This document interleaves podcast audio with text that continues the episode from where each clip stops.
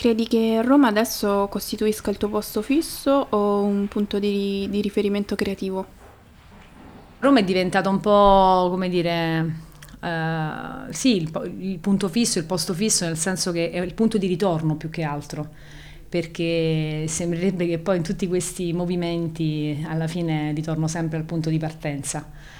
Io sono abbastanza irrequieta di spirito, e questa irrequietezza un po' mi viene dal passato, e un po' alla fine è diventato un mio modus operandi nel lavoro, ma anche proprio un modo di vivere, perché mi sono ritrovata a fare molti traslochi e quindi a spostarmi anche all'interno della stessa città. Alla fine Roma è diventata, direi, la mia città, quindi è un po' come quando si parla dei genitori, no? Nel senso, i figli di chi sono? Di chi li fa o di chi li cresce? Ecco, io penso sia la seconda, cioè di chi li cresce, stranamente. Stranamente può sembrare strano, però ecco, credo che sia un passaggio fondamentale. E quindi rispetto al discorso di qual è la mia città, il luogo dove sono nata o il luogo dove vivo, ecco, io penso che sia la seconda, il luogo dove vivo, dove mi trovo, dove mi sono trovata più a mio agio, ho fatto delle esperienze positive e negative, però di fatto poi alla fine diventa sempre il mio punto di ritorno. Perciò il posto fisso non è solo una coordinata geografica, ma sono anche le sensazioni che vivi mentre sei fissa in quel posto. Esatto, è la sensazione di benessere, poi di casa, sensazione di casa, perché poi alla fine noi cerchiamo di, anche in questa sorta di nomadismo perenne, che un po' appartiene a tutti per una condizione anche di precarietà e stabilità che viviamo noi in generale, dico in questo periodo, poi chi più chi meno, alla fine uno cerca casa, e quando casa diventa, come dice Chatwin, il posto dove appendere il cappello, e quindi non ti fai troppe domande rispetto a poi se è definitivo, se non lo è, che cos'è, eccetera, però diventa quel momento in cui tu entri in casa e appendi il cappello, allora vuol dire che può essere casa, può essere un posto, può essere quel tragitto, può essere quello stare in sosta per poi ricominciare a muoversi. E mi piace l'idea del posto fisso, perché appunto noi siamo stati cresciuti con l'idea del posto fisso, e siamo forse la prima generazione che il posto fisso non lo vedrà mai, perché le condizioni sono un po' cambiate. E invece quanto ha influito sulla tua produzione l'ambiente in cui hai lavorato per anni?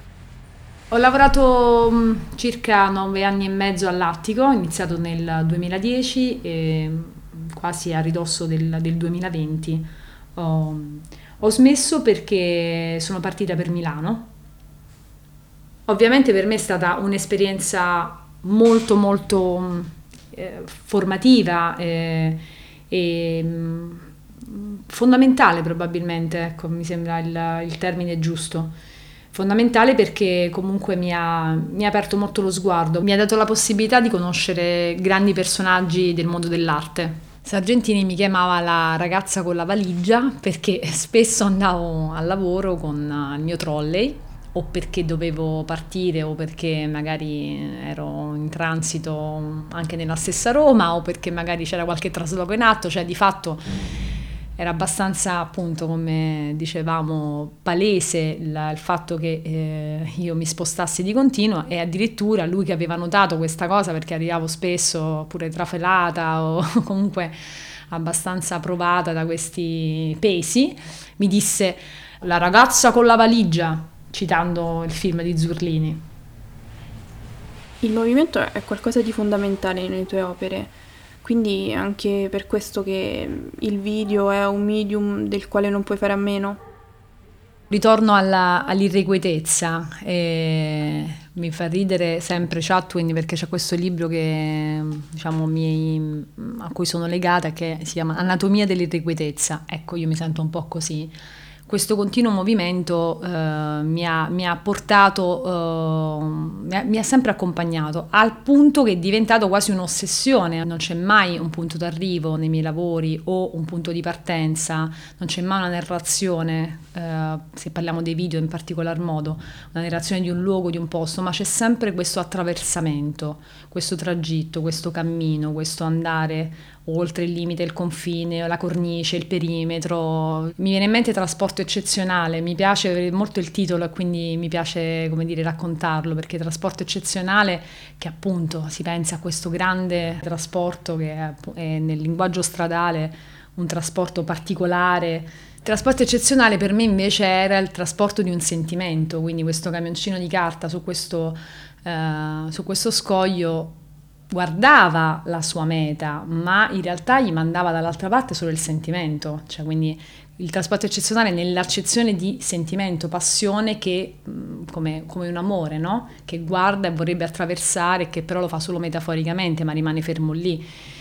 Quindi c'è sempre questo, anche quando il movimento non è fisico, non è effettuato, però c'è questa volontà, questa necessità, questo guardare oltre, questo anche mandare altro, che non è soltanto, appunto, ripeto, fisico, ma è anche, sentimentale. Per quanto riguarda invece altri lavori, mi vengono in mente anche Per filo e per segno, che appunto sono queste due fotografie che si uniscono da questo filo che cammina sul muro, che ogni volta è diverso, perché ogni volta che viene installato la traccia sul muro è inedita, cioè non può essere mai uguale, ed è punto quello, cioè è un po' la partenza e ritorno a casa. Da questo ambiente domestico io faccio il filo, nel senso sto lì che cerco di, appunto, faccio la maglia come si usava una volta, come faceva mia nonna, e questo filo però esce fuori e diventa segno sul muro e ritorna dentro, quindi della stessa dimensione. Questo per dire che ogni volta che ci spostiamo, cioè, ogni movimento è diverso e irripetibile, e quindi ogni mio spostamento poi di fatto lo è stato, cioè anche in quello che sono gli incontri, in quello che sono, diciamo, i vissuti. Cosa rappresentano per te la musica e il suono? Praticamente tutta la mia vita ho avuto una colonna sonora, come nei film, appunto, perché a 5 anni ho iniziato a suonare il pianoforte fino ai 10 anni, dopo qualche anno ho iniziato a studiare la chitarra, prima classica, poi elettrica, per circa 7 anni, e il mio insegnante, che era un grande jazzista, si rassegnò poi alla mia vena rock. Le chitarre erano entrambe di mio padre, sia quella classica che, appunto, quella elettrica, perché lui, quando era giovane, appunto, suonava in un gruppo, e il mio primo concerto importante risale al 1995. Avevo 12 anni, e stiamo parlando di Pino Daniele e Pat Metheny, allo stadio comunale di Cava dei Tirreni, in provincia di Salerno. Ha ospitato concerti dei più grandi artisti del panorama musicale mondiale, tipo, cioè, come per esempio Pink Floyd, Bob Dylan, i Purple, Sting, Prince, Tina Turner, Duran Duran, Daria Strizzi, eccetera eccetera. E ho trovato tempo fa un'intervista di Pat Metheny che racconta quella sera, un'intervista è stata fatta a lui, e vi leggo le parole che, a proposito di quel concerto: quella notte a Cava fu speciale per l'affetto, la devozione e il calore che circondavano il palco e arrivavano dal prato, dalle gradinate, come mai era successo nella mia carriera. Io ho suonato con ogni genere di artista, tra i più popolari e di successo degli ultimi 20-30 anni, ma la gente accorsa per Daniele manifestava una forma di tensione amorosa tutta particolare, da togliere il respiro. Un fenomeno difficile da spiegare quando sono tornato negli Stati Uniti. Qualcosa di fantastico che credo non mi capiterà mai più. Una fortuna che potrebbe rendermi invidiabile agli occhi dei miei colleghi. Tutto mi potrà accadere in futuro, ma credo che una notte come quella a Cava sia uno dei punti fermi della mia storia dal vivo, uno di quei momenti che non si dimenticano. Che sono stata svezzata così, quindi c'è una scatola che ho qui a studio dove conservo, appunto, i miei biglietti dei concerti. Non sono riuscita a collezionare tutti quelli che ho visto, però più o meno ne conto un 85, anche se all'appello ne mancano un bel po'.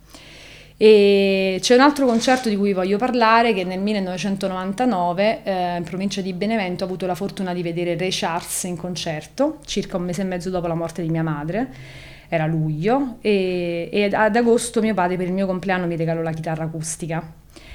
Tutta la vita ho trovato conforto nella musica, poi, fondamentalmente, quindi, non lo so, nella chitarra di Jimi Hendrix, nella voce di Janis Joplin, nei testi dei Pink Floyd, ma anche tra la gente sconosciuta, negli stadi, nei palazzetti, negli aeroporti, nei teatri, ippodromi, cioè potrei farci un lavoro già su tutti questi luoghi. E viaggiavo per la musica e non rinunciavo assolutamente a ciò che amavo. Infatti mi risparmiavo anche, dei soldini per andare a vedere i concerti, ed ero capace anche di farmi tanti chilometri per vedere i miei gruppi preferiti. Ricordo ancora una follia che feci qualche giorno prima del concerto dei Rage Against the Machine. Mi ammalai E mi ricordo che fui chiara con il medico che venne a visitarmi, avevo avuto un febbrone assurdo e fui capace di dire al dottore che doveva farmi guarire il prima possibile perché dopo 4 giorni dovevo partire per Milano. Guidai da Salerno a Milano e al termine del concerto tornai indietro. La persona che venne con me aveva la patente scaduta e fui costretta a guidare tutto il tempo io. Mi ricordo che al ritorno mi fermavo agli autogrill, cioè mi bagnavo tipo il viso per non addormentarmi, e poi ho avuto sempre questa abitudine di cantare in macchina, ma anche per tenermi sveglia poi, ma ancora lo faccio adesso al di là di, diciamo, del tenermi sveglia.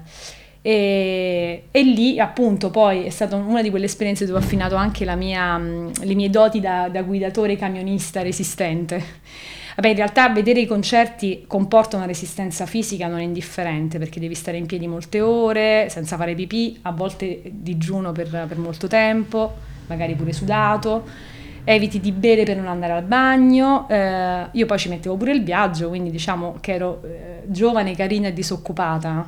Così citiamo il film, un film diciamo degli anni 90, credo sia, sì. E vabbè, comunque poi ci sono stati gruppi di famiglia, nel senso i gruppi che ho visto più volte, tipo Marlene Kunzi, After Hours, Alma Megretta, 24 Grana, 99 Post, CSI, vabbè, tanti, li andavo ad ascoltare spesso nei centri sociali. Io in realtà ho iniziato da piccola, però avevo il fidanzato dell'epoca che era i miei amici che erano più grandi di me, e quindi durante molti concerti mi tenevano a turno sulle spalle, oppure quando si pogava si mettevano a cerchio intorno a me per proteggermi. E mi ricordo ancora la distorsione della chitarra nelle orecchie a fine concerto, perché per un bel po' poi ti continuavano a fischiare le orecchie, perché appunto mi viene in mente tipo la chitarra di Cristiano Godano che aveva dei volumi illegali dove veramente sentivi la vibrazione nel petto, nel cuore, nel ventre durante gli assoli, e te la portavi per un po' sta sensazione che ti muoveva tutto lo stomaco, cioè era pazzesco.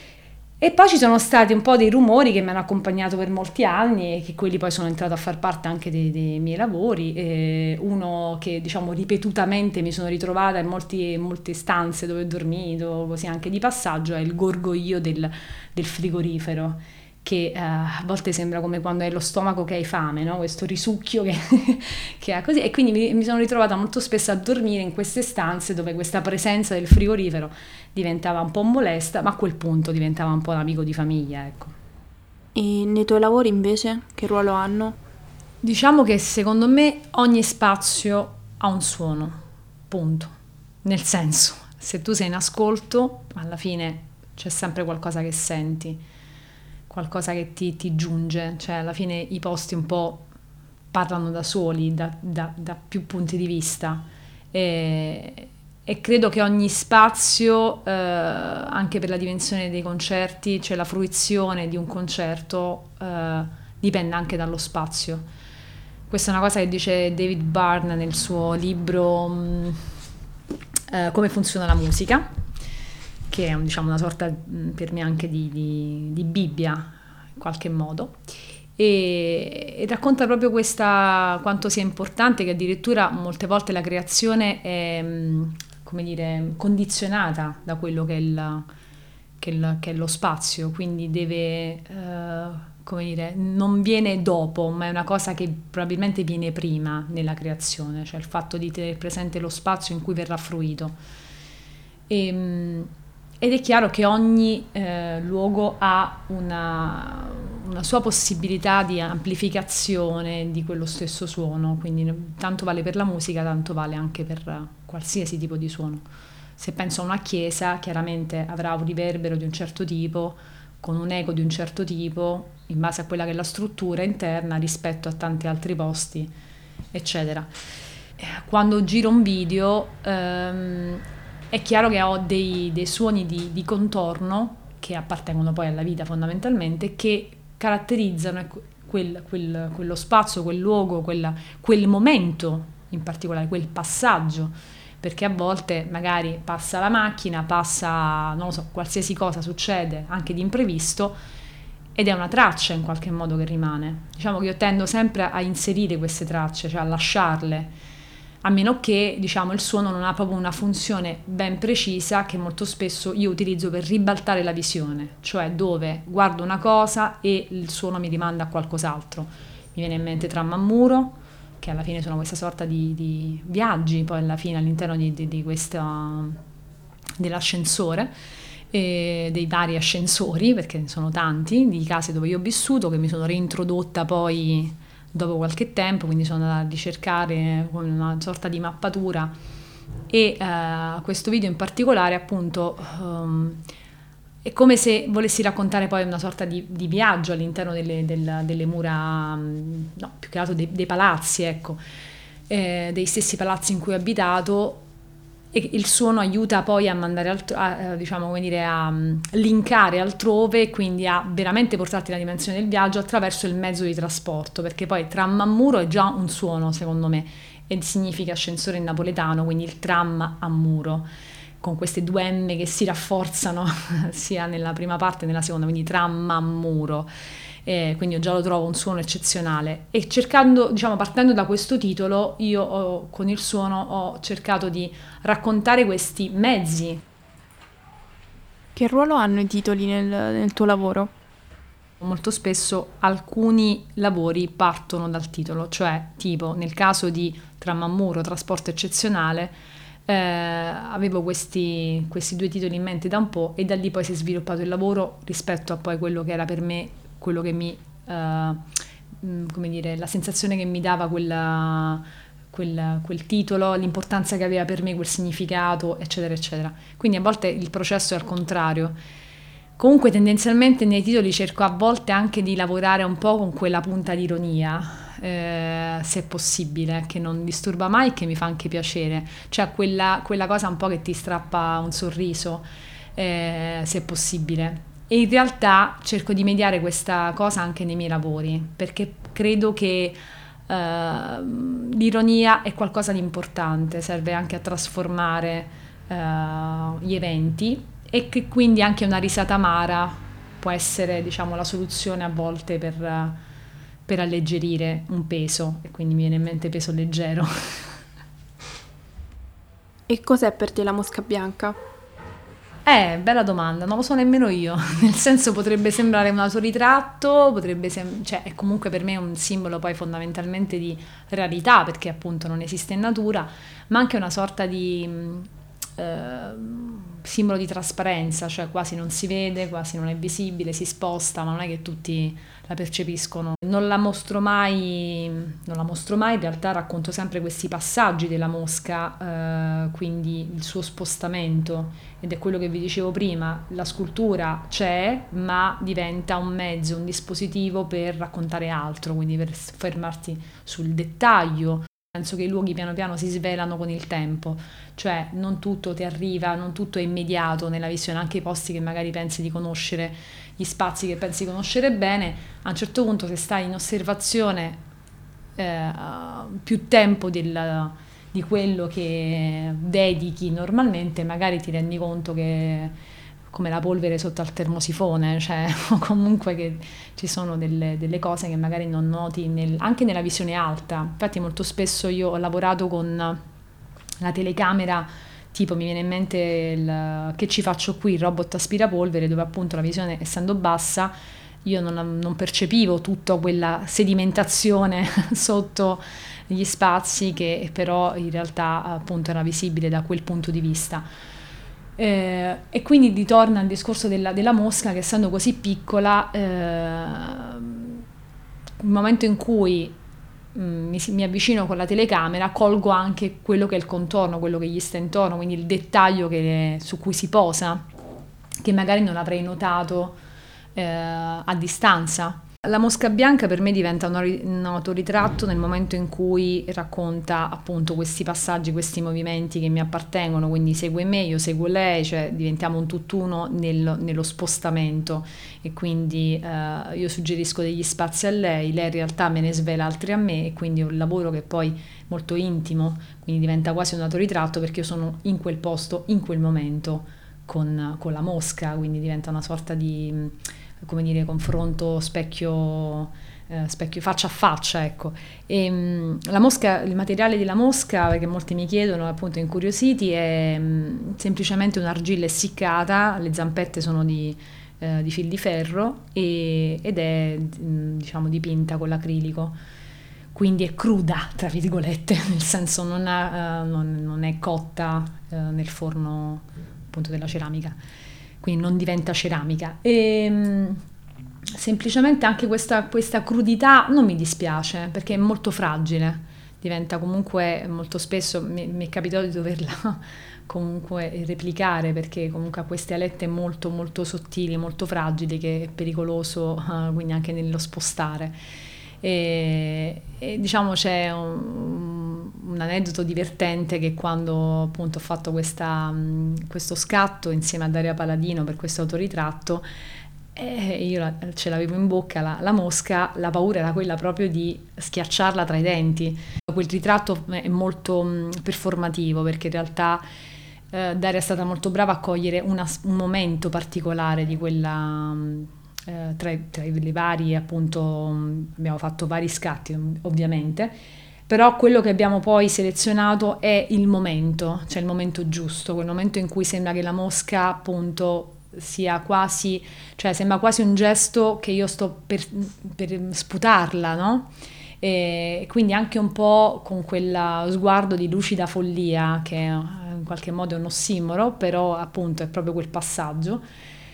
E quindi anche questa appartenenza, però anche a questa riluttanza, cioè anche lì è in un limite la mosca, perché appunto è tra il dentro e il fuori di qualcosa, di un corpo, di anche del mio stesso averla creata e poi mangiata, cioè quindi rimane lì in quel limbo visivo, un po' come quando è sul trampolino, quindi il trampolino che non si capisce che fa, precipita o spicca il volo. Quindi a me lasciare aperto, perciò dicevo poi importante per me è il tragitto, non è per forza capire poi il finale della storia, non mi interessa questo, perché intanto vive di vita propria, succede qualcosa, non succede, non è quello che per me è importante, ma è quel limbo, quel confine. Quindi la mosca bianca è un po' come lo gnomo del favoloso mondo di Amélie. Sì, direi di sì. Cosa ti ha lasciato l'esperienza a Margherita di Savoia? Ho un bellissimo ricordo di quella residenza. Mi porto assolutamente i colori di quel posto meraviglioso, che cambiavano di continuo. E poi ci sono un po' di aneddoti carini, tra cui, a proposito di questa cosa, è la ragazza che mi porto dietro, non so perché che tutti mi chiamano ragazza, ma mi fa piacere perché mi voglio sentire un'eterna ragazza, nonostante gli anni passano anche per me. Mi fa ridere perché a un certo punto io giravo molto in bicicletta all'interno del paese, quindi non solo nelle saline, perché esploravo molto, c'erano tantissime vasche e il percorso era molto molto, diciamo, lungo, quindi i salinieri mi vedevano spesso che io con questa biciclettina arrivavo in fondo, poi ritornavo indietro, quindi ormai un po' era diventata, cioè, come dire, una presenza costante, perché avevo questa necessità di stare in questo, cioè di esplorare questi spazi di continuo, perché veramente avevano poi delle ore del giorno, cambiava la luce ed era qualcosa di magico. E mi ricordo che a un certo punto, siccome questo lavoro poi era composto da questi legni che avevo recuperato da questa fabbrica abbandonata, e poi era composto da queste stoffe che venivano dalla Caritas, o comunque da persone del posto che mi avevano messo da parte i loro vestiti che non utilizzavano più, quindi erano proprio parti di abiti da bambini, uomini, donne, quindi era interessante anche questo aspetto, che portava la popolazione poi di fatto con i loro personali indumenti lì sul posto. E a un certo punto io andai alla Caritas con la bicicletta per caricarmi questo sacco, e quando arrivai questa signora della Caritas mi disse: "Ah, ho capito tu chi sei, la ragazza con la bicicletta". Io dissi: "Ma perché questa cosa?" Mi fece un sorriso e dissi: "Perché mi chiama così?" E disse: "No, perché ti vediamo spesso in paese fare su e giù con questa bicicletta", che effettivamente, appunto, a proposito dell'irrequietezza, quando non ero lì a lavorare sul progetto, ho capito che mi avevano notato perché ero in continuo movimento e spostamento all'interno del paese, un po' per recuperare le cose, un po' per esplorarlo, un po' per stare lì, quindi vivermi anche quello che era il luogo. Questo lavoro, che si chiama Il Quarto Strato, è stato un lavoro molto apprezzato, non solo dalle persone, dalla giuria che poi mi ha premiato, ma anche dalle persone del posto, perché hanno sentito tutti questa...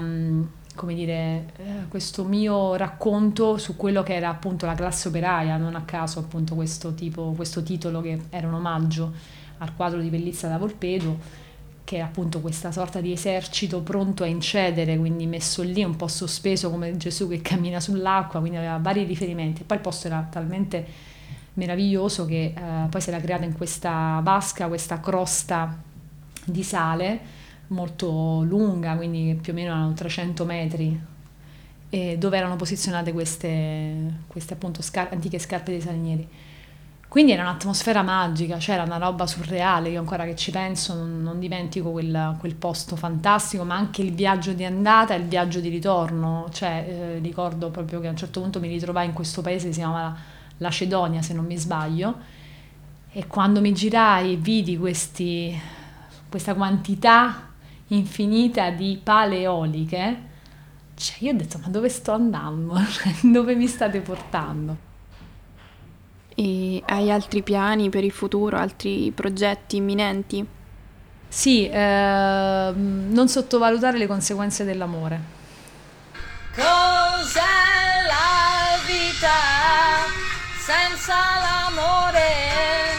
È solo un albero che foglie non ha più, e salza il vento, un vento freddo, come le foglie e le speranze butta giù. Ma questa vita cos'è se manchi tu?